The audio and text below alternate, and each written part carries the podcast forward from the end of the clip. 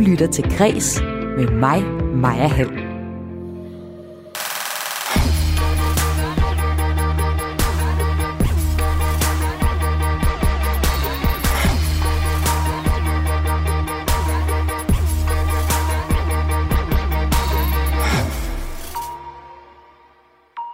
Sexskandaler, herværk og fyrede rektorer. De sidste år har de danske kunstskoler blevet ramt af en den ene skandalesag efter den anden. Demokratiske valgte bestyrelser er et bud på en løsning. Jeg undersøger i dag, hvordan det står til med den danske kunst ved at se nærmere på de hårdt ramte kunstskoler, sammen med en af dem, der har dækket skandalesagerne. Du får her i kreds også et overblik over de vigtigste og skæggeste nyhedshistorier fra kulturen i dag. Jeg hedder Maja Hall. Velkommen til kreds.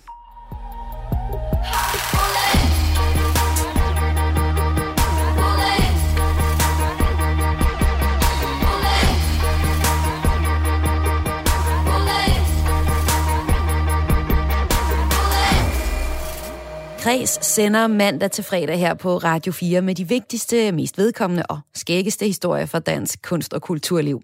Og hver mandag, der giver plads til, at vi fordyber os og stiller skarp på en historie eller person, der er særlig interessant, og så indevender jeg simpelthen historien fra start til slut. Og i dag, der ser jeg nærmere på alt den ballade, der har været gennem de sidste år på kunstuddannelserne. Elevblokader, fyre, rektorer, MeToo-sager og en historisk byste, der blev smidt i vandet af en læger.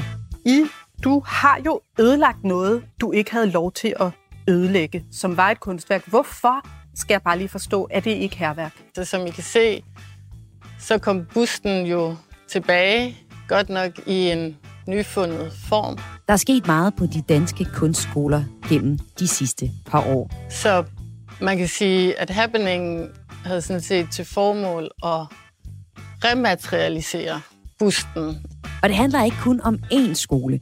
Det drejer sig om musikkonservatorierne, kunstakademierne, forfatterskolen, filmskolen og den danske scenekunstskole.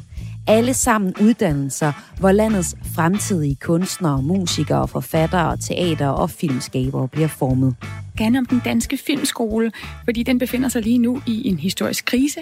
Skolen har igennem tiden udklækket internationale stjerneinstruktører som Lars von Trier, Susanne Bier, Thomas Winterberg. Men filmskolens elever de frygter nu, at det særlige miljø, der har fostret de her store filmnavne, de er ved at forsvinde. Og jeg tror, jeg kan høre Martin Anton Sørensen, der er filmklip-elev og talsmand fra den danske filmskoles elever i baggrunden. Er det rigtigt? Det er rigtigt. Godmorgen. Hej, godmorgen. godmorgen. Kan du holde varmen? Ja, ja, det går. De her kunstneriske uddannelser uddannelser har de seneste år været rammen om den ene uheldige sag efter den anden. Hvorfor ser vi skandalesag efter skandalesag? Og hvad skal der til, for at de her uddannelser kommer til at fungere mere gnidningsfrit? Det undersøger jeg i dag i Kreds. Og det gør jeg sammen med journalist på netmediet Kulturmonitor, Rasmus Faber Lundberg. Velkommen til. Tak skal du have. Kulturmonitor er det her uafhængige øh, medie, der dækker øh, kulturbranchen bredt, og så er ejet af politikken. Og øh, Rasmus, du har været med til at dække de her skandalesager, der har været på kunstskolerne gennem tiden. Men du er også personligt optaget af film og kultur, og jeg ved, du har en filmtatovering på din arm. Hvad forestiller den? Det er rigtigt. Øh, den, forestiller, øh, den forestiller en, en åben bog, med blanke sider, og så er der ligesom sådan en gammeldags filmrulle, der snor sig ud af de der øh, blanke sider i den åbne bog. Okay. Det, det, det var det oplagte at få øh, tatoveret på armen, da jeg tog til Guatemala efter gymnasiet, ah, og ligesom hele verden stod åben, og jeg skulle have markeret min interesse med et eller andet, ikke? og der var og, det helt oplagt. Ja, og kultur og kunst har egentlig fyldt i din verden. Øh, du er meget optaget af film særligt. Og du troede engang selv, du skulle lave film. Søgte den dag ind på filmskolen, men øh, i stedet for, at du kom til at, at skrive om den. Hvornår begyndte du at følge med i de her skandalehistorier på kunstskolerne, Rasmus? Øh, jamen altså, det, det er filmskolen, der sådan får min øh, total opmærksomhed, da ja. der lige pludselig er, er afspæringstape rundt om den danske filmskole, og elever, der ligesom protesterer ganske højlydt over for en ledelse, de mener er ved at køre sådan den danske film øh, fuldstændig i, i lokummet, så at sige. Ikke? Der synes jeg, der, der stiller jeg skarpt på en skole, der er kendt for at være måske verdens bedste og mest øh, respekterede øh, filmskole. hvor eleverne pludselig står og vil, øh, vil have rykket rundt i hele fundamentet. Det synes jeg var, og det var, det var markant. Og det så sker så i, i 2019, men der er jo egentlig sager øh, længere tid tilbage. Jeg tror, vi starter helt fra, fra 2017, hvor de klassiske musikstuderende fortæller os øh, om sexisme og MeToo-sager på, øh, på konservatorierne. Altså, hvornår ser du, at det sådan virkelig tager, tager til i styrke, at de her kunstskoler har nogle problemer? Øh, altså, det tager til i styrke i takt med, at der kommer flere sagerne ja. øh, oven i hinanden på kort tid. Fordi øh, der sker noget på konservatorierne, som du siger, i 2017. Der sker også noget på forfatterskolen øh, i 2018 med en øh, rektor der, der må træde af efter nogle øh, knap så flatterende øh, beskyldninger, som viser sig at have, have, have hold i altså rigtig mange elever. Ikke? Mm. Øh, og så kommer der øh, den her øh, byste, der bliver plumpet i vandet øh, på Kunstakademiet, og, og flere. Altså det, det er simpelthen meget inden for meget kort tid, at sagerne håber sig op, og man kan sige, at flere af dem ligner øh, lidt hinanden, selvom de også er væsentligt forskellige flere af dem. Ja, og vi skal prøve at se på, hvad der ligesom er ens ved de her historier, og om det måske også er det samme, der kan løse det. Det skal vi gøre den næste halve time, tre kvarter. Der er mig. Vi skal se på skandalesagerne og på miljøet omkring kunstskolerne, og vi skal se på, hvad sagerne har af konsekvenser for os, der jo egentlig bare gerne vil se en god film, måske høre noget fed musik og, øh, og have det lidt sjovt i teateret. Altså sådan lige kort, inden vi øh, zoomer ind på de konkrete sager her. Hvor vigtige er de her skoler for vores øh, kunst og kultur? Kulturliv i, i Danmark, Rasmus, i din optik? De er bare, de er super vigtige. Altså det, det, øh, det kan der slet ikke være nogen tvivl om. Der, er, der vil altid være den her forestilling om de uslæbende diamanter, der stempler ind på film- eller musikscenen med sådan et eller andet øh, hjemmebrændt mesterværk, der er lavet i en kælder et eller andet sted. Men, men det er klart, der skal nogle rammer til for at facilitere talent. Og der er skoler, altså der er jo mange grader af skoling, men der er skoler som de her bare enormt, altså helt enormt vigtige. Og lad os øh, så starte med at se på nogle af de helt konkrete sager, øh, der har været på de her uddannelser, og se på de uddannelser, det drejer sig om. Og jeg har i under flere gange i det her program, der kommer I til at høre noget lidt punket rockmusik som underlæg, fordi jeg synes, at de her sager, de er sådan ret autonome. Det er sådan virkelig nogle studerende, der råber op og siger, nej, fandme nej, nu gider vi sgu ikke mere det ene eller det andet. Og øh, lad os se på nogle af de sager, vi har valgt at fremhæve i programmet her. One, two, three. Klassiske musikstuderende fortalte tilbage i 2017 om sexisme og MeToo-sager på konservatorierne. Kunstakademiet havde i 2018 en større sag med en grænseoverskridende professor, som tog stoffer med eleverne og holdt en omgangstone, som nogle af eleverne følte var mobbende. På forfatterskolen blev rektoren i 2018 fyret på baggrund af sager om grænseoverskridende adfærd. Filmskolens studerende blokerede i 2019 i en hel uge indgangen til skolen for at få afsat den daværende rektor, Vinka Hvidemand, hvilket lykkedes. Hvorfor kan I ikke acceptere, at, øh, at det er hende, der sætter retningen for den her filmskole? Jamen altså, det har hun jo, det har hun jo prøvet på i rigtig mange år, og hun har hun også, øh, hun, hun beskriver også en retning med en masse fine ord, men det er jo, altså igen, øhm, når vi kommer til praksis, så ser virkeligheden fuldstændig øh, øh, anderledes ud. Hvad er det, der er øhm. problemet helt konkret med det her med, for eksempel, at Vinke Hvidemann gerne vil have, at det bliver mere akademisk? Hvorfor er det et problem? Altså, man kan sige, at branchen efterspørger øh, specialister frem for generalister. Øhm, og det er så vigtigt, at Filmskolen er en praksisbaseret kunstskole med et fokus på at uddanne specialister. Øhm, og det, det, det, det er fokuset lige nu. Og sidste år begik en tidligere institutleder på Kunstakademiet Herværk mod en byste for at gøre op med det, hun og en gruppe elever kaldt postkolonialismen på skolen. De mange tilfælde af uro har gjort, at regeringen nu har sat gang i en undersøgelse for at finde ud af, om det er strukturen eller den måde, de bliver ledet på, de her skoler, der skaber uroen. Og for nylig kom der så også øh, lidt af afslør, eller lidt om, hvad undersøgelsen egentlig øh, gav svar på, og, øh, og mest af alt slog den fast, at der ikke er et kæmpestort problem. Men nogle problemer er der jo, og Rasmus Faber Lundberg, Lundberg vi øh, ser på, hvad der, der sker på de forskellige kunstuddannelser lige for tiden i øh, den næste halvtimes øh, tid. Vi hørte her i, i klippet øh, Filmskolens øh, talsmand, der, der taler om, at det er et problem, at, øh, at der øh, altså, tidligere har været øh, en stil, der kørt lidt for meget på akademisering af det, og så lidt uh, universitetsagtigt mere en praksis, og det peger han på som et problem. Øhm, hvorfor tror du, vi ser de her sager på, på kunstuddannelserne udspille sig? De stikker jo lidt i forskellige retninger, men der er alligevel nogle, nogle gennemgående træk i dem. Altså jeg tror, et af de gennemgående træk, som man kan se øh, med det blotte øje, hvis man går ind og kigger på, på strukturerne og på organisationerne, så er det, at de er meget sådan klassisk hierarkisk bygget op. Der er en rektor på toppen, øh, der tager nogle beslutninger, som forplanter sig ned gennem lagene. Der er ikke et stort sådan bagland, der, øh, der, der, der, der, der gør det muligt for rektoren at læne sig op af noget.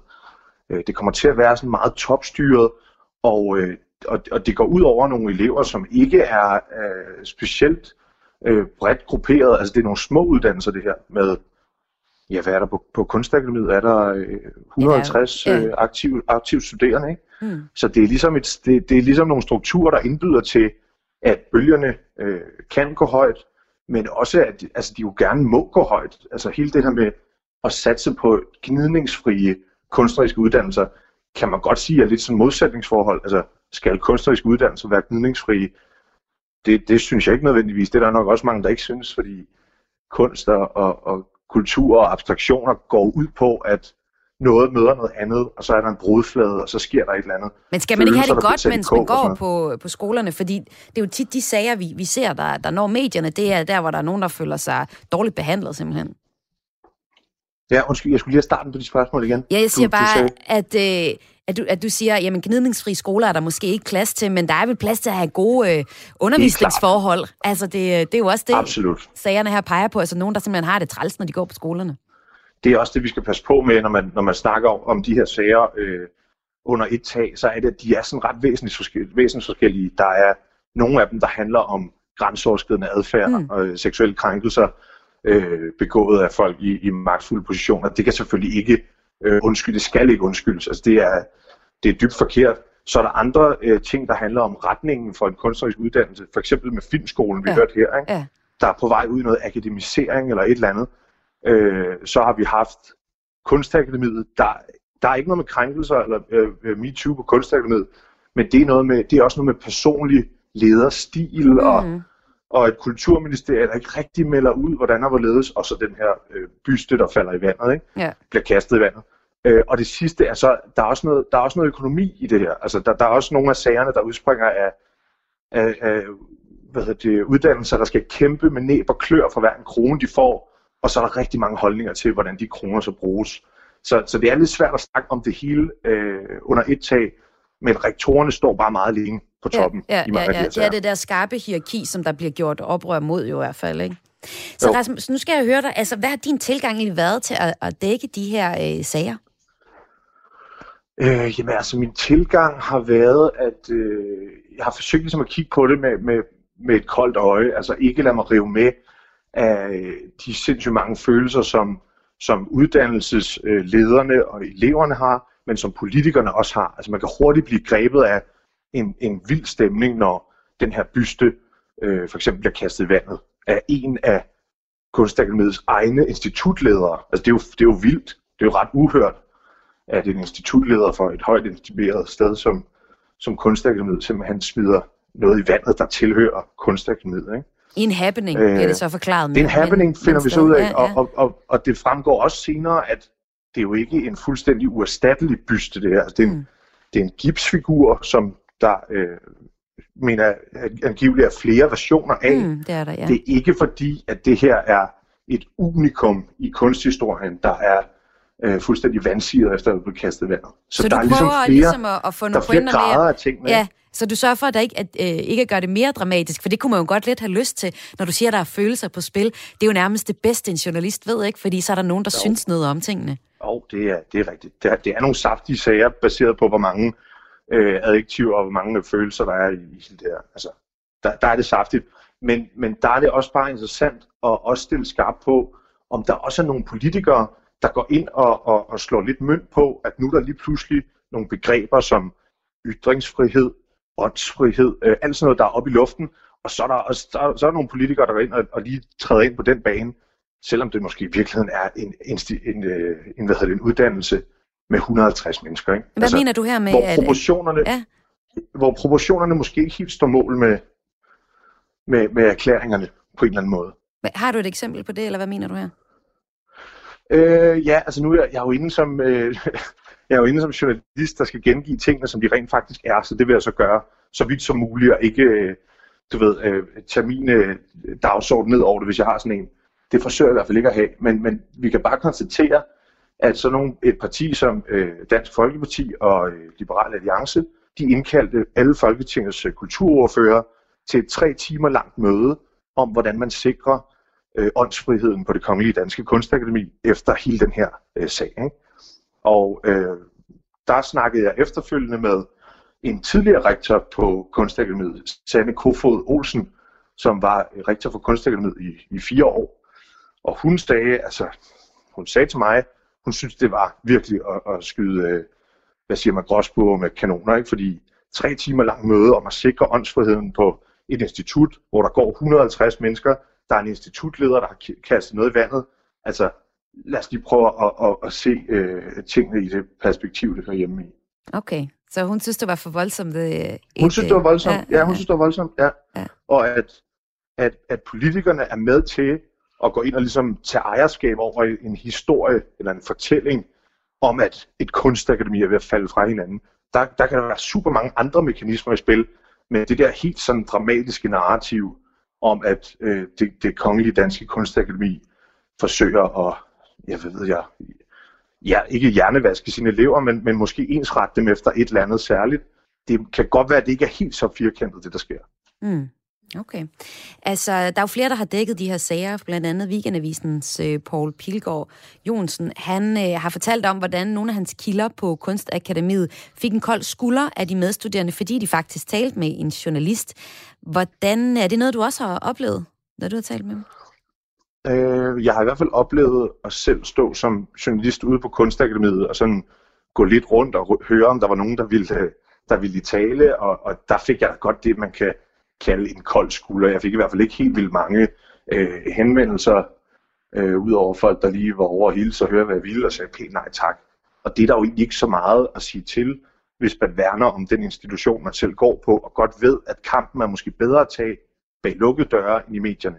Så mm. det er sådan, det synes jeg egentlig er en ærlig sag. Men jeg, jeg fik jo så hul igennem til, til Kirsten Langkile, der var øh, rektor på Kunstakademiet på daværende tidspunkt, og som så blev, blev afskedet i forbindelse med hele bystesagen, ikke? og en mistillidserklæring og sådan Så hende, der ligesom var, øh, hvad skal man sige, centrum af, af skydeskiven, hun, hun, øh, hende, hende fik jeg tale og, og fik, øh, fik hende til at folde sit syn på, på hele det her kaos ud.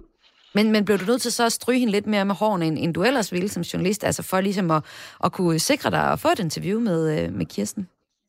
Det kan man godt sige. Det kan man godt sige. Altså, så det er ikke nogen nemme Det var hende, der henvendte sig til mig. Nej, det var okay. hende, der henvendte sig til mig, ja. men, men det var... Men jeg, men jeg, altså man kan, hvis man læser det interview, jeg laver med hende, hvor hun virkelig får lov at tale ud, og også sender øh, lidt nogle, nogle brede sider til Kulturministeriet, øh, og får lov at argumentere sin sag, så vil man lægge mærke til i starten, er der, er der stryger hende også lidt med hårene, fordi jeg skriver, hun, er, hun, øh, hun har ikke henvendt sig, henvendt sig med, en, med en hævntørst eller med en, en bitterhed. Det er ikke det, der er det drivende. Det drivende er, nu vil Kirsten Langkilde gerne forklare, hvad der gik galt, og sikre, at det ikke sker igen. Hun vil gerne have, at kunstakademiet skal på ret køl. Derfor vil hun gerne tale ud. Og det skriver jeg ligesom sådan, som præmissen for hele artiklen, og, og det kan man sige er at stryge hende med hårene, men det er jo, det er jo faktisk også at give tingene en, en, øh, retvisende sådan varedeklaration. Ikke? Jo, og var så der, vi kunne, vi kunne læse, hvad øh, Kunstakademiets tidligere rektor, øh, Kirsten Langkjell, havde at sige til historien.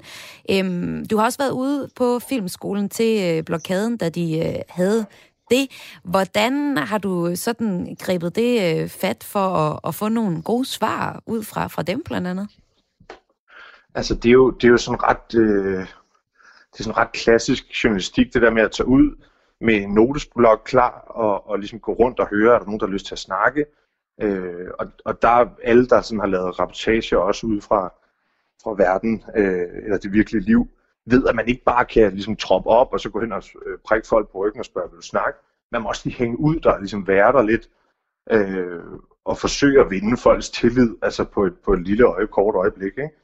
Øh, og det, det, det gjorde jeg nok også, fordi jeg sådan ret øh, naturligt sympatiserede med de her elever. Altså jeg har, som du siger, selv engang søgt ind på filmskolen, da jeg troede, det var den vej, mit eget liv skulle gå. Og, og hvis jeg var kommet ind der og, og, og ligesom følte, der var noget fundamentalt galt med, med den uddannelse, der, der var min drømmeuddannelse, så ville jeg da også øh, råbe vagt i gevær og, og, og gøre noget, noget, som de også gjorde. Så, så jeg, var, ja, jeg var nok også bare personligt investeret i den sag, på en måde, som de måske kunne mærke, det ved jeg ikke, men der var i hvert fald nogle elever, der havde lyst til at snakke med mig. Men har det været sværere at, øh, at få eleverne i tale, end når du har dækket andre historier i, i kulturen? Øhm, altså, ja, det har været sværere i de her sager. Ja. Altså, det har det bare. Det har det.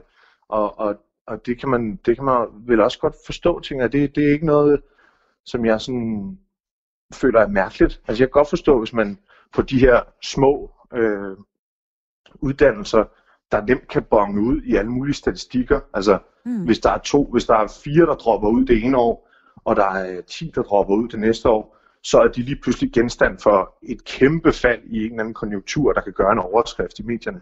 Jeg kan godt forstå, at, at de måske er lidt mere påpasselige med bare at tage bladet for munden og sige et eller andet. Øh, og man kunne også for eksempel se i, i Berlingske, de kørte et uh, interview, et, et lille interview med, med en elev ude for, uh, for kunstakademiet, der sad og røg en cigaret på en bænk, og uh, journalisten går over og snakker med, med den studerende, og efterfølgende blev der så kørt en, en rubrik, en, en overskrift på artiklen, der hed Studerende på kunstakademiet understreger kolon, og så et eller andet stort citat. Ikke?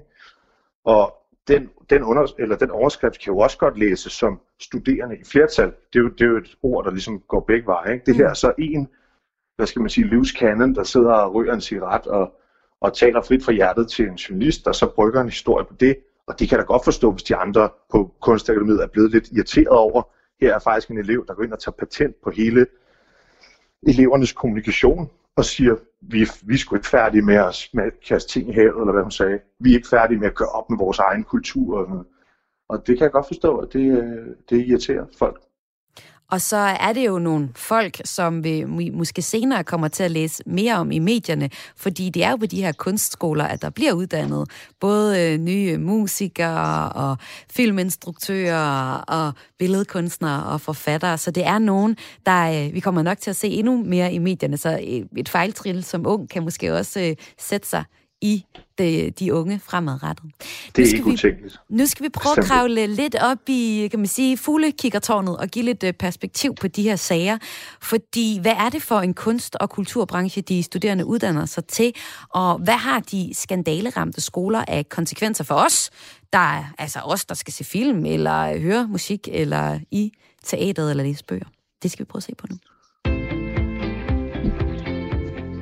Du lytter til Græs med mig, Maja Hall. Elevblokader, fyrede rektorer, MeToo-sager og en historisk byste, der blev smidt i vandet af en lærer. Der er sket meget på de danske kunstskoler gennem de sidste par år, og vi har hørt om dem i medierne. Hvorfor ser vi de her skandalesager, og hvorfor kommer der skandalesag efter skandalesager? Hvad skal der egentlig til, for at uddannelserne kommer til at fungere mere gnidningsfrit? Det undersøger jeg i dag i kreds sammen med journalist Rasmus Faber Lundberg fra Kulturmonitor. Og nu skal vi prøve at give noget perspektiv til den konkrete historie. Ja, hvad har skandalerne på vores skoler for kunst og kultur egentlig overhovedet øh, af betydning betydning for os? Ja, nogle af dem, de kommer jo for eksempel ud og, og laver stor musik, og i den kunstbranchen i Danmark, der har vi jo egentlig meget at være stolte af. For eksempel ham her. When the stage is dark uh, and the curtains close the last time yeah. Promise me you did what you could with your life When the lights go out All you gotta do is see it. and the colors fade Believe it No more songs to play you can be it go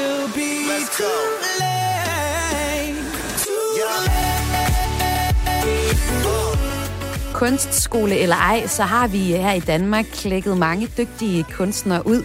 Vi har verdenskendte kunstnere som Olaf Eliasson og Tal R. Vi har filminstruktører som Lars von Trier og Susanne Bier. Musikere som Mø og, ja, ham vi hører her, Lucas Graham. Og øh, for nylig så kunne jeg også fortælle om, hvordan forfatter Tove Ditlevsen efter sin død nu hitter i udlandet og er oversat til 22 sprog. Så vi har altså meget at være stolt af i forhold til kulturen i Danmark. Og noget af den kultur, som vi nyder at opleve, øh, når vi går i biografen eller i teateret, den er formet på de skoler, som vi taler om i dag. Skoler, der er blevet ramt af rigtig mange skandaler. Og Rasmus, nu kan jeg godt tænke mig at høre, altså sådan helt en journalistisk vurdering fra dig, der har dækket mange af de her skandalesager. Hvad vurderer du, at sagerne har konsekvenser for os, der bruger kunsten og kulturen i Danmark? Øh, det, det, der er det måske igen lidt svært at lægge dem øh, under et tag, fordi de er så væsentligt forskellige i mange af de her sager. Men, men det er klart, at noget af det øh, peger ret meget ind i den kunst, der rent faktisk bliver lavet. Og hvis man må tage et eksempel, øh, så er filmskolen nok det mest nærliggende, fordi der har, der har begreberne været ret tydelige fra før til nu. Altså det, der blev kritiseret på filmskolen, det var, at man begyndte at, at akademisere øh, uddannelsen. Man begyndte at, og køre sig ud af en tangent, hvor det ikke var det at rende rundt med et kamera, der var det vigtigste. Det var øh, i stedet for at øh, se nogle powerpoints og lære nogle ting ved at, at, at høre om dem og, og ligesom øh, lave, sin, lave sin lektier, lidt sådan groft sagt. Ikke? Det er i hvert fald det, vi hører elever sige. De sagde, jeg var på skolen i to måneder, før jeg fik et kamera i hånden. Det var der elever, der sagde derude. Og der var så en hel branche, der sagde, prøv at høre, hvis vi skal uddanne for fremtiden folk som, altså toneangivende filmskabere, som for eksempel Lars von Trier eller Susanne Bier, eller hvad ved jeg, så bliver vi nødt til at gå ind og, og rette nogle ting her. Så kan det ikke gå, at vi har elever på en filmskole, der ikke får et kamera i hånden, før der er gået to måneder. Øh, og, og det er så det, man vurderer er sket øh, i det, Tine Fischer øh, er, blevet, er blevet ansat som den nye rektor der. Så, så det er sådan ret håndgribeligt, at der kan man sige, okay, vi er tilbage ved den praksisbaseret øh, form for filmskabelse, og knap så meget den her øh, CBS-lærermodel, øh, som nogen kaldte den. Ikke? Øhm, og andre steder, altså på Kunstakademiet er det svært at sige, hvad, hvad det betyder, fordi det hele har været så foregået bag lukkede døre, og taget udgangspunkt i, i, i mistillid mellem øh, rektorer og eller rektor og, og professorer og, og øh, en, en kulturminister, der er rinde over. Det, der er lidt svært at sige, hvad det rent faktisk betyder. Men hvad vil du vurdere, at skolerne har af momentum i forhold til at, at klække, udklække stjerner? Fordi nogle af dem, jeg har nævnt her, som, altså der er jo mange store, nu har jeg bare nævnt nogle af de allerstørste, de ja. er jo, kommer jo ikke ud af, af klassiske kunstskoler. Så er det overhovedet der, vi skal bruge vores energi på de her kunstskoler, eller er der lige så meget et stort vækstmiljø uden omkring dem, eller uden for skolerne? Altså, det skal selvfølgelig ikke være enten eller, det er klart. Det, det vil også være naivt at tro, at øh, alle talenterne kommer ind på skolerne. Øh, det vil også være åndssvagt at tro, at der ikke er talenter uden for de her skoler, som, som ligesom øh, gøder sin egen jord og bliver sin egen stjerne. Det ser vi jo talrige eksempler på. Men jeg tror, at, at skolerne øh, skal man ikke undervurdere. Det sjove er så bare, at de, mange af dem er jo bygget op på en måde, som er ret gammeldags, og som også er ret sårbar i de her MeToo-tider for eksempel. Altså det, ja. det så man på, på konservatorierne, der kører med den her mesterlærer-tradition. Ja. Det vil sige, at man har altså nogle, nogle, nogle få mennesker, man følges ad med langt hen ad vejen. Nogle, nogle øh, magtfulde, kan vi godt kalde dem, øh, lærere, som, som, som underviser nogle elever på meget tæt hold gennem meget lang tid.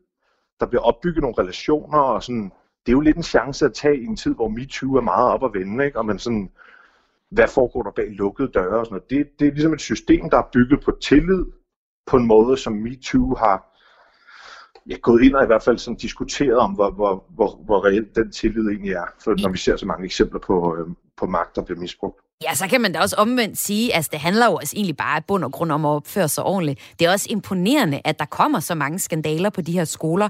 Ja, altså, det, var det, ja. er, er, er kunst- og kulturbranchen i Danmark øh, bundråden og ret dårlige til at opføre sig ordentligt? Altså, det, det spørgsmål kunne man også stille, ikke, når man ser de her sager? Jo, jo, jo, det kunne man godt. Det kunne man godt. Jeg har ikke lige tallene over, hvor mange der sådan øh, bonger ud i kunst- og kulturverdenen. Sammenlignet øh, med så mange andre. Erhvervslivet Nej. og sådan noget. Nej. Men, men, men altså, på en eller anden mærkelig måde, uden at, uden at begynde at tage en, en, en psykologhat på, jeg slet ikke har, har mandat til, eller, eller, eller faglighed for, så, er det, så, så giver det måske på en eller anden måde en lille smule mening, at folk, der beskæftiger sig meget med udtryk og abstraktioner, og til, til, til en vis grad også en vildskab og kompromilløshed, måske går, går, øh, går over stregen øh, oftere end andre, det ved jeg ikke. Men altså, det er da mærkbart. Det er, der, er der nogle sindssyge øh, sager, der har været. Ja.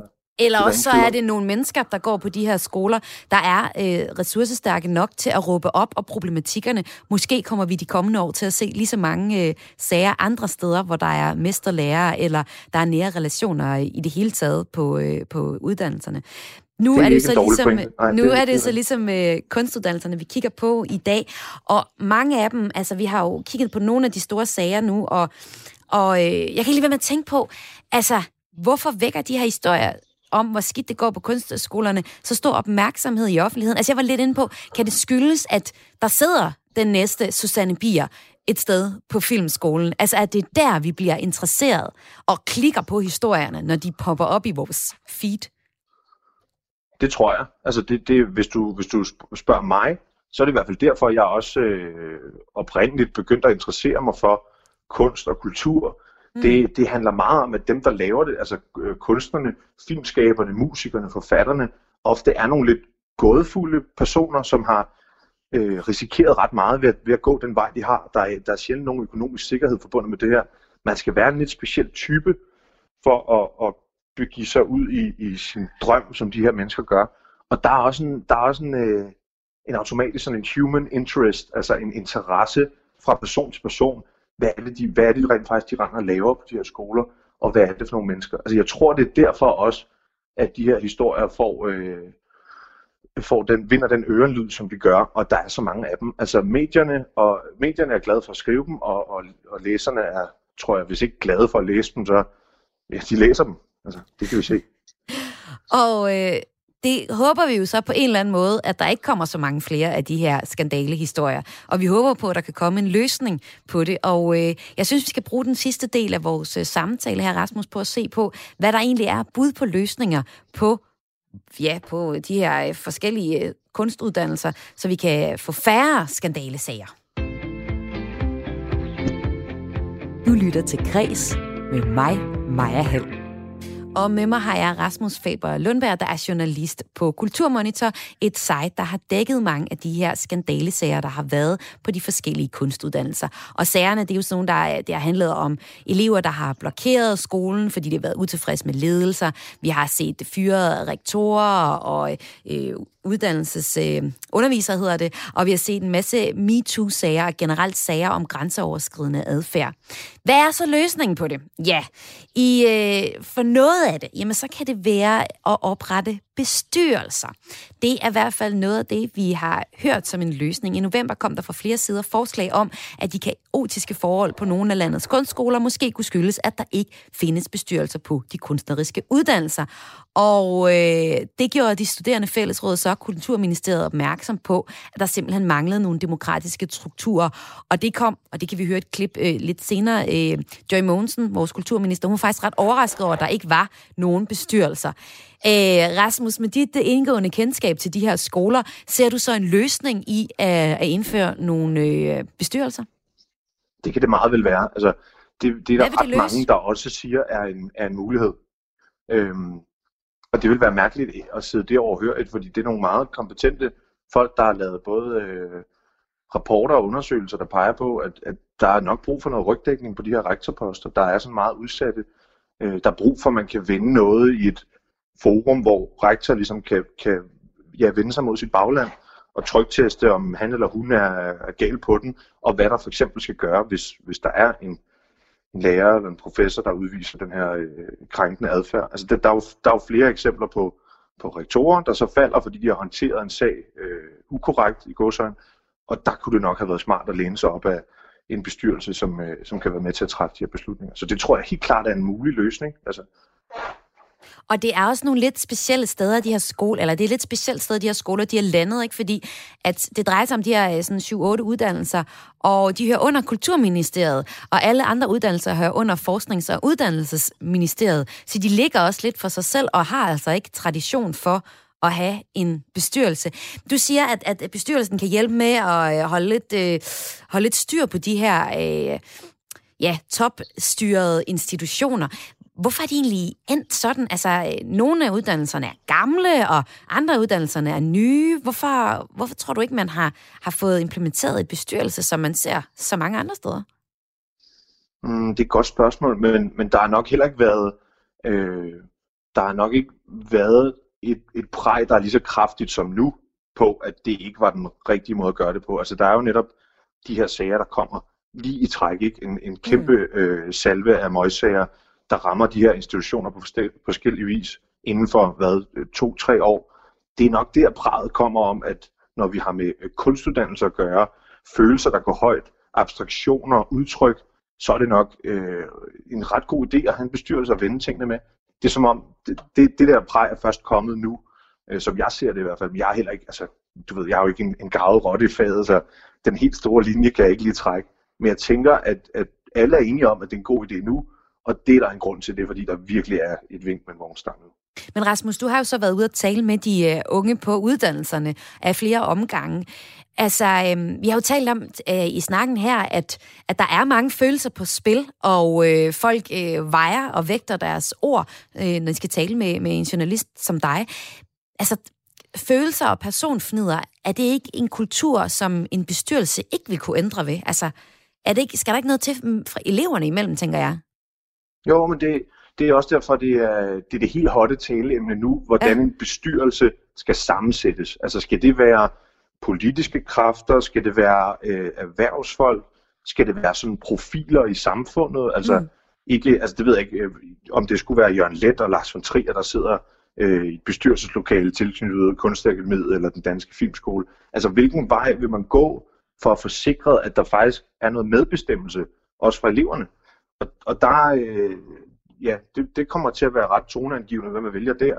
Men der er ret mange, der peger på, at selvfølgelig skal der elever med ind. Mm. Selvfølgelig skal der en eller to repræsentanter fra eleverne med ind i det her dybe maskinrum, hvor de store beslutninger bliver truffet. For ellers så, bliver det, så ender det igen med, med afspærringstape og, og, og, og ballade om en, øh, om en forlov. Altså, så det tror, jeg, det tror jeg helt sikkert er noget, der bliver drøftet, og det er også det, der er sat en stor undersøgelse i gang øh, for at kortlægge lige nu, hvordan skal en bestyrelse sammensættes, for der ikke bare går, øh, ja, hvad ved jeg, kaffeklub, eller, eller sådan, øh, mm. hvad der nu ellers gør, kan gøre i en bestyrelse. Jeg har aldrig siddet i en bestyrelse, men hvordan får vi rent faktisk den bestyrelse til at betyde noget? Det, øh, det er der ved at blive øh, lavet en undersøgelse om, som Kulturministeriet har i gang sat. Og den, skal, den vil forhåbentlig tænker jeg, øh, pege på, at der skal være en eller anden form for elevrepræsentant i de der bestyrelser. Man kan i hvert fald, hvis øh, man spørger kulturminister Joy Mogensen, jamen så synes hun, at ideen om en bestyrelse er en god idé.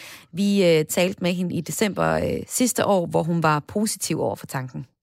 Det er jeg, fordi at det faktisk er kommet bag på mig, at de her kunstneriske uddannelser, som jo i den grad har brug for at passe på de helt særlige studerende, der kommer igennem nøgleåret ind på de her kunstneriske uddannelser, passe på dem, men også fordi det er nogle uddannelser, der har brug for en tæt kontakt til omverdenen, fordi det er relativt små miljøer, øh, hvor at man skal virkelig vide, hvor er det, de bevæger sig hen. De er meget innovative, sådan, så man skal følge med udviklingen, have, have forbindelserne. Og der synes jeg, at bestyrelser spiller en rigtig stor rolle. Og jeg tænker, at det er overraskende, at Jerry Mogensen ikke øh, vidste, at, at, øh, at de ikke spillede nogen rolle, altså der ikke var nogen øh, bestyrelser. Men det er så noget af det, man kigger fra Kulturministeriets side på, hvordan de kan løse det nu. Så hvis vi lige skal runde igen lidt mere, hvad der er sket på de her sager, jamen så er den 16. marts i år, der kom der en ekstern rapport om Kunstakademiet, bestilt af Kulturministeriet. Og rapporten den bygger så på en række interviews med ansatte og studerende. Og øh, et udvalg skal så nu komme med anbefalinger og modeller for den fremtidige ledelse til oktober i år. Så her kommer jo så også en model, som andre kunstuddannelser jo nok også vil komme til at kigge på. Men øh, rapporten blev ikke sådan taget vanvittigt godt imod. Øh, hvad, hvad, hvad fik vi af reaktioner på den, Rasmus? En af reaktionerne var, at øh, i den her rapport, der bliver der først gennemgået, hvad for nogle idéer, man tænker kan være brugbare. Hele sagen bliver ligesom vendt og drejet. Og så har de to, der har lavet rapporten, lavet ligesom fire konkrete anbefalinger. Altså det siger de, det skal man gå videre og gøre med. Det skal man ligesom bringe op på den store bane. Og der er det faktisk ikke en konkret anbefaling at lave, en, øh, at lave bestyrelser. Der bliver der sagt, at man kunne overveje en, en direktion. Øh, de, de skyder ikke ideen om bestyrelsen ned, men siger, at, at det er ligesom for, der, der er for mange faldgrupper forbundet med bare at sige, at vi skal have bestyrelser på alle uddannelserne. Så der bliver det i, i kunstakademiets øh, forvør, bliver det en direktion, der bliver peget på øh, som en mulig løsning. Og det er der så, det, det var øh, Venstres kulturordfører øh, utilfreds med, det var konservativs kulturordfører også uforstående overfor. Øh, men, men der må man så også, øh, prøver jeg også at lægge op til i mit arbejde, spørge de her politikere, men skal vi ikke netop så lytte til eksperterne? Nu er der blevet sat øh, to kloge hoveder til at lave en rapport. Skal vi ikke netop lytte til dem, og ikke køre den her øh, værdikamp? Og den kommer til at køre, altså den værdikamp kommer til at køre øh, endnu mere intensivt, når, øh, når det store arbejde, altså det, det store øh, hold af, af både tidligere rektorer og øh, pædagoger og studerende og alle mulige øh, skal nå frem til, hvordan de her bestyrelser skal laves, så kommer vi igen til at se de, øh, de, de store begreber blive slynget rundt i sådan en, værdidebat, det er slet ikke tvivl om. Og indtil den spændende værdidebat, den kommer, kommer frem, så er der jo stadig nogle studerende, der er corona eller ej, går på de her uddannelser. Altså, hvor står de egentlig lige nu? Er der ro på? Jeg tror, de står, øh, om der er ro på. Øh, ah, det, er, det, er svært at, det er svært at svare på. Det er ligesom når, når Mette Frederiksen og Magnus Heunicke bliver spurgt, om der er styr på corona. Ikke? Altså, det, er sådan, det er jo ikke til at sige, det er ikke til at sige, om det blusser op i morgen øh, nej, igen. Nej. Men jeg tror, at de her elever kan være ret glade for, at det kommer på radaren, at der er nogle strukturelle problemer. Og jeg tror også, de med rette kan føle, at altså, der, bliver, der bliver gjort noget nu. Der bliver tænkt i, i strukturer. Der bliver tænkt i, at rektoren ikke bare skal være øh, øverst på en øh, pedestal og mærke øh, kulden på toppen, når det så blæser lidt voldsomt der bliver tænkt i, at, at man faktisk forsøger at også øh, måske gøre de her uddannelser lidt mere sådan offentligt tilgængelige. Altså, de er ligesom på mediernes øh, render på både godt og ondt, men jeg, jeg, tror, de, jeg tror, eleverne kan være ret sikre på, at hvis de pludselig råber op om en eller anden, øh, ja, det kan være en uretfærdighed eller en bekymring, så er vi måske lidt mere øh, lydhør nu som, som medier end, end før, hvor der ikke var de her møgsager. Så på en eller anden paradoxal vis har det måske ført noget godt med sig, at der har været de her ja, de her møgsager. Og med de ord, så uh, lad os sætte punktum for uh, snakken om kunstskolerne her i Kreds denne mandag. Rasmus Faber Lundberg, tusind tak, fordi du var med i uh, Kreds til at fortælle om, hvordan du har dækket de uh, skandalesager, der har været på kunstskolerne. Det var så lidt. Tak, fordi jeg måtte. Og øh, Rasmus er altså journalist på sitet Kulturmonitor, et site, der netop dækker kunst- og kulturbranchen bredt. Og øh, Rasmus har jo så altså set på kunstskolerne. Du lytter til Græs med mig, Maja Hall. Og her de sidste minutter i Græs denne mandag, der skal vi se lidt på øh, de kortere nyhedshistorier fra dagen i dag. Rapper udgiver sko med blod, øl hylder dansk undergrundsmusik, og så er der nyt i sagen om den reparatør, der døde i et dansk kunstværk. Det her det er et kig på de vigtigste, og også nogle af de lidt skægere og skæveste nyheder fra kulturen i dag.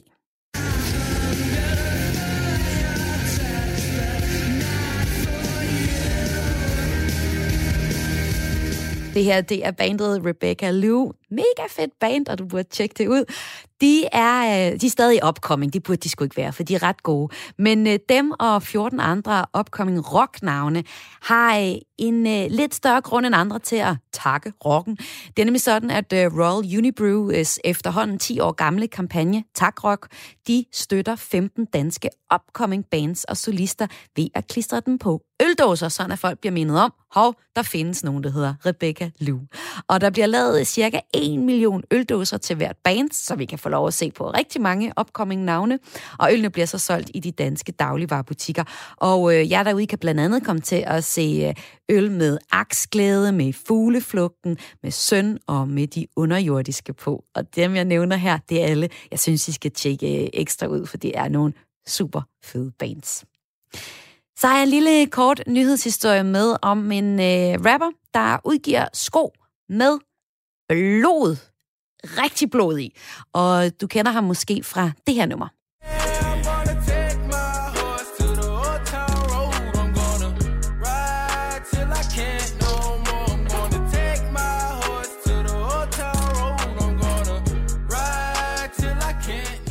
Det her, det er rapperen Lil Nas X, der i fredags kom med en ny single. Og øh, til nummeret, der hører der så en video til, hvor i øh, rapperen blandt andet lapdanser og dræber djævlen, kun iført underbukser. I sig selv en øh, spektakulær og lidt underlig video. Men øh, hvad der er endnu mere mærkeligt, det er, at samtidig med udgivelsen af hans nummer, så har rapperen også udgivet et par sko, der bærer navnet Satan, og som indeholder menneskeblod. Det har ikke overraskende kastet en del kritik af sig, og i går der svarede Lil Nas X så igen med en video, hvor man tror, han skal til at undskylde for de her sko. Okay, guys, I see everybody's been talking about this shoe, and I just want to come forward and say, fuck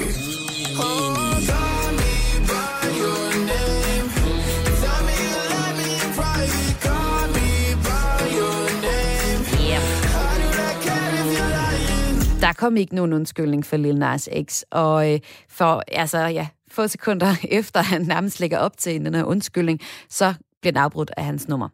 Videoen her er blevet set mere end 2,5 millioner gange siden i går, og øh, så er der jo lige den der med, at skoene, hvad er det for nogle sko? Jamen, det ligner nogle Nike-sko. Men Nike, de afviser at have samarbejdet med rapperen om skoene, selvom at det ligner en Nike-sko, som kunstnerne bag har øh, puttet, bag det her stunt har puttet blod i. Altså, det er jo et mega genialt stunt, fordi det er jo, eller det ved jeg ikke, det er ulækkert med blod i sko. Eller hvad? Hvad synes I? Skoen er udgivet i selvfølgelig 666 eksemplarer. Og øh, her til sidst i den korte nyhedsblok her, så er der også nyt i sagen om en reparatør, der døde i dansk kunstværk. I sidste uge, der kunne vi fortælle den tragiske historie om den 46-årige reparatør, der mistede livet i kunstskulpturen Elia, der ligger ved Kunstmuseet Hart i Herning. Og nu har Midt- og Vestjyllands politi fået svar på obduktionen, og det står klart, at der var, det var under nedhejsningen, at noget gik galt, og at reparatøren fik så alvorlige kvæstelser, at han mistede livet. Virkelig en frygtelig og tragisk historie, der er helt underlig og akavet at tale om, efter jeg lige fortalte om Lille Nars' øh, sko her. Men det her det er en øh, seriøs sag, som bliver blevet taget øh, meget øh, alvorligt behandlet selvfølgelig. Politiet de vil ikke oplyse, hvilke kvætselser der er tale om, eller om der bliver rejst sikkelse i sagen, men politi og arbejdstilsyn er i øjeblikket ved at komme til bunds i, hvad der er sket. Og det er særligt interessant at se på arbejdstilsynets arbejde, fordi der er sket flere øh, skader i forbindelse med den her øh, skulptur øh, i, inden for de seneste år. Elia er tegnet af kunstneren Ingvar Kronhammer og opført på en mark i Birklet øst for Herning. Og den består sådan af, måske har du set billeder af den nu, hvor, hvor historien har været fremme nogle dage, den består sådan en metalkuppel med fire hulesøjler eller skorstene, og det er så inden en af de her skorstene, at manden har siddet fast. Og grunden til, at jeg siger, at det er interessant, at øh, arbejdstilsynet øh, også er inde over sagen, det er, at der flere gange tidligere er sket alvorlige ulykker på kunstværket. I efteråret øh, 2016, der døde to personer med kort tids mellemrum, og i det ene tilfælde var der tale om en ulykke, et andet et selvmord. Og så har der også været en, der har øh, fået en skade af, af kunstværket. Man kan ikke være med at tænke på, om det her kunstværk er opført helt utilsvarligt, men det forlyder der altså ikke noget om endnu. De sidste minutter i kreds i dag, dem vil jeg bruge på at øh, fortælle om og spille et nyt stykke musik. Det er kunstneren Angående mig, der i fredags udgav en ret spændende single. Den hedder Blomster i lakken. Ikke riser i lakken, men blomster i lakken. Det, øh, altså, kunstneren her kom på, øh, på folks læber, da hun vandt Karrierekanonen i 2019. Og øh, det er meget sejt, hun vandt den og kom frem. Og så er det altid spændende at se, hvad sker der så efter, at de her karrierekanoner bliver skudt ud og ikke længere nødvendigvis bliver båret frem af DR og P3, men øh, alle os andre, der beskæftiger os med kulturen, også skal begynde at øh, synes om og vise og fortælle om musikken. Og jeg synes, at angående mig er så interessant, at jeg vil fortælle lidt om den her i kreds. Eller faktisk vil jeg fortælle, hvad angående mig selv fortæller om den sang, som vi skal høre nu. Sangen her er en skildring af menneskets sidste desperate forsøg på at vække de udbrændte flammer, der plejede at brænde for de store drømme, lysten til livet og for kærligheden til en anden, fortæller angående mig om nummeret. Og vigtigst af alt, så siger hun også i en pressemeddelelse om nummeret her, fortællingen om den evige frygt for at glemme og blive glemt af andre og ikke mindst sig selv. Det er altså tunge ting og emner, hun kommer ind på her i Blomster i lakken. Og øh, den tager fat i, kan man sige, på en måde i de generelle følelser, som de fleste lyttere nok kan ikke genkende til. Men for angående mig er sangen samtidig ekstremt personlig, og hun fortæller, at sangen faktisk betyder helt enormt meget for hende, fordi at arkety- arketyperne i jeget, altså jeget og duet, som hun synger om og bruger i, i teksten her, øh, er noget større end bare forbifasserende elsker. Og for mig, så er duet mange ansigter. Jeg ser træk fra mine forældre, min søster, en gammel klasselærer, en tæt veninde, og alle de mænd, jeg nogensinde har elsket, fortæller hun. Og øh, ja, lad os høre det. Øh, nummeret her altså angående mig med blomster i lakken. Jeg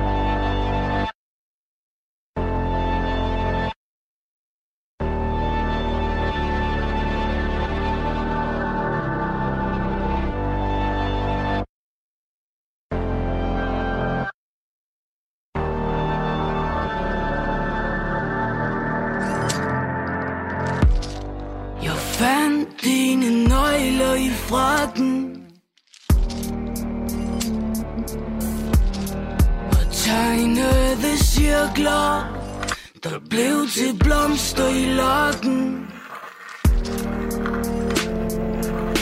Du bliver så glad, når jeg maler En sjælden gang imellem. Og du fik tatoveret tulipaner i nakken. For at huske på dig selv. Og jeg vil ikke have at du glemme mig. Er det for langt ud at ønske så noget inderligt og brændende?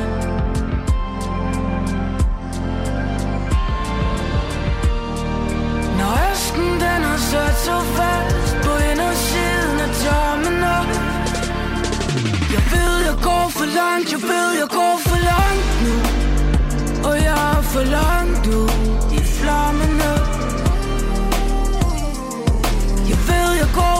for langt, jeg ved, jeg går for langt nu. Og jeg er for langt ud. I flammerne.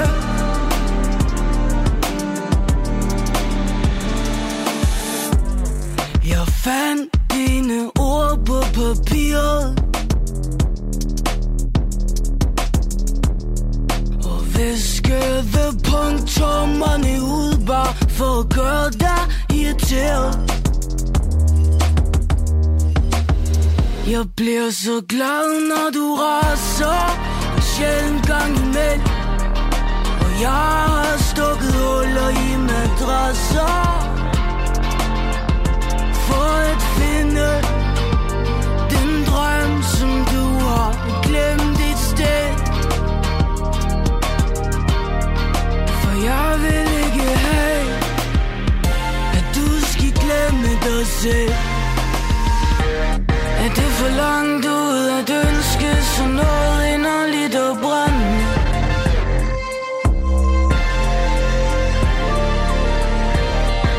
Når østen den har sat så fast på indersiden af tarmen Jeg ved, jeg går for langt, jeg ved, jeg går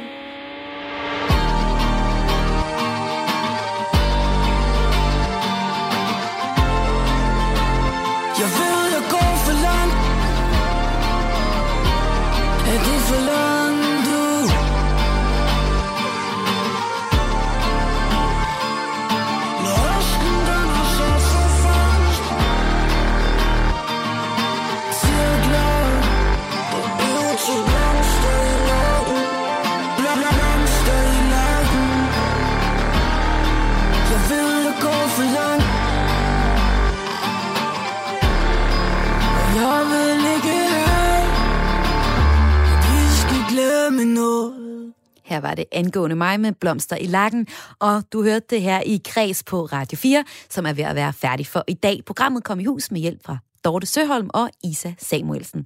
Og mit navn er Maja Hall, og jeg er din vært hver eneste dag i Kreds her på Radio 4. Et program, som du altid kan finde som podcast, hvis du ikke når at lytte til det live, og du finder det som podcast der, hvor du plejer at lytte til podcast, eller i Radio 4's podcast-app. I den her uge, der har vi masser af spændende historier på programmet til dig. Blandt andet kan du i morgen høre om en ny bog, der hedder Gå, en hyldest til vandring, hvor du så i den forbindelse også får en forpremiere på de danske digterruter. Og øh, så skal vi også se nærmere på lydmors nummer Amandas Lullaby.